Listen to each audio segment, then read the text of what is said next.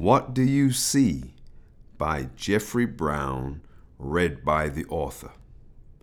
I was working at Agona Ashanti Secondary School in Ghana when it happened. While I was speaking with Dr. Joseph Adai, the school chaplain, his son suddenly burst into tears. Why is he crying? I asked.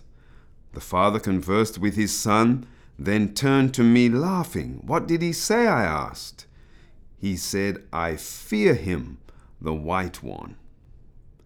Somehow, the sound of my British accent emerging from the mouth of an African Caribbean was too much for him to bear. I wondered to myself, Little man, what do you see? I am not a white one.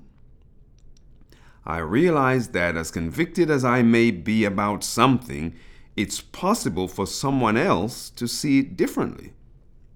Then, what will be my response? My choice is either insistence or deference. The longer I've lived, the more I've learned that not everything in church is worth insisting on. 100 years ago, the 1919 Bible Conference confronted our pioneers with the question how will we regard the counsels God sends to us through His prophets? Opinions differed greatly, as reported by uh, Dr. Michael Campbell. But today, church leaders still have to grapple with how to lead persons under their charge, holding convictions different from theirs. One day, Jesus touched the eyes of a blind man and asked him what he saw. And in Mark 8 and verse 24, the man replied, I see men as trees walking. Just because Jesus is present does not mean everything will be crystal clear. Paul says this enterprise we call church is a great mystery. And he supports his assertion by pointing to marriage. Marriage certainly is a mystery. In fact, when a couple stands before us as pastors to get married, it is not two persons that we see, it is six. There is the man that he thinks he is, the man that she thinks he is, and the man that he really is. And there is the woman that she thinks she is, the woman that he thinks she is, and the woman that she really is. The task of marriage is to try to figure out who in the world have I married.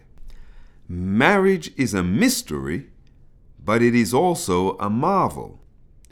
In our book Total Marriage, Pattiejean and I maintain that, quote, God has designed marriage in a particular fashion it is impossible for one partner to suffer and the other to prosper.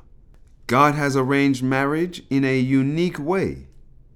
It is impossible for one partner to be down and the other up. It is now impossible for your spouse to be sad and you to be happy. Therefore, don't try to defeat your spouse because if she's defeated, you are defeated. It is to your advantage to have win win situations wherever there is conflict. End quote. So in the church, leadership can never be about winning unless we are winning together. We have all made mistakes, but with 2019 behind us and 2020 before us, we can declare the old has passed away Behold, the new has come. 2 Corinthians 5 and verse 17.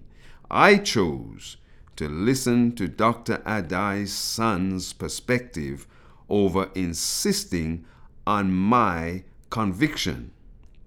I learned in the Ghanaian Twi language the word for foreigner literally means those who come from over the horizon and it is often colloquially translated into white person. And so I came to a startling conclusion. From his cultural standpoint, I am a white one. As we begin a new decade, how will you handle different perspectives? In other words, Pastor, what do you see?